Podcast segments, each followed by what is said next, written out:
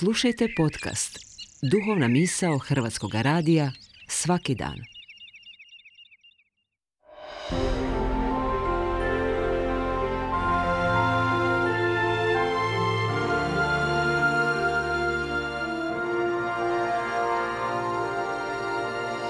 Duhovna misao. Urednica je Blaženka Jančić.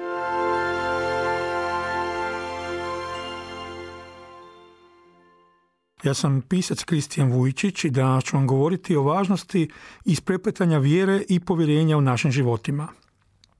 Živimo u vremenima u kojima nam je punina čovjekova bitka sve manje jasna i vidljiva i umjesto njega na krilima izjava brojnih političkih moćnika i gorljivih propovjednika divljega kapitalizma izrasta pseudo-individualac, bit će sklono utapanju u masi, bilo da je riječ o stranačkoj, navijačkoj, konzumerističkoj ili bilo kojoj drugoj gomeli.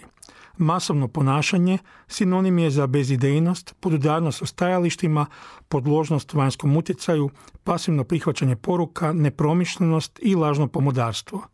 Nasuprot tome, nalaze se kritičko samopropitivanje te vjera i povjerenje u kojima se čovjek u svojstvu osobe obraća Bogu, aktivno sudjelujući u kreiranju svojega života i promišljeno djeluje donoseći odgovorne odluke. Čovjekovo predanje Bogu u vjeri, dakle svojevrsno povjerljivo prepuštanje u životu, manifestira se u našoj svakodnevici na različite načine. Sjetimo se povjerenja koje smo imali u svojem odrastanju prema roditeljima, učiteljima, prijateljima i partnerima.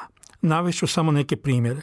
Trenutak u kojem smo prohodali ili proplivali, naučili voziti bicikl, usvojili važnu životnu pouku, povjerili se prijatelju ili izjavili ljubav voljenoj osobi – za svaki ovaj čin, a posebice za početak ljubavnog odnosa, trebalo je zrno hrabrosti, odnosno povjerenja, kako će sve biti u redu i da je u našoj blizini biće koje možemo u potpunosti vjerovati. Zaista, ne kaže se bez razloga da se ljubav isprava naziva povjerenjem. Slično je u čovjekovu odnosu s Bogom. Osoba koja ima vjere u život i na svojemu putu čini djela puna dobrote, suosjećanja i ljubavi, čak ako joj uvijek i ne bude uzračeno istom mjerom, razvit će povjerenje i pozitivan stav prema sebi i drugima. U molitvi i prihvaćanju božanskog plana izražava se naše predanje Bogu, a biblijski primjeri za to su brojni. Sjetimo se samo Abrahama, Mojsija, Izaije, Marije i Isusa – Krist nam je vrlo jasno u više situacija dao do znanja koliko je važno prepustiti se ocu u vjeri.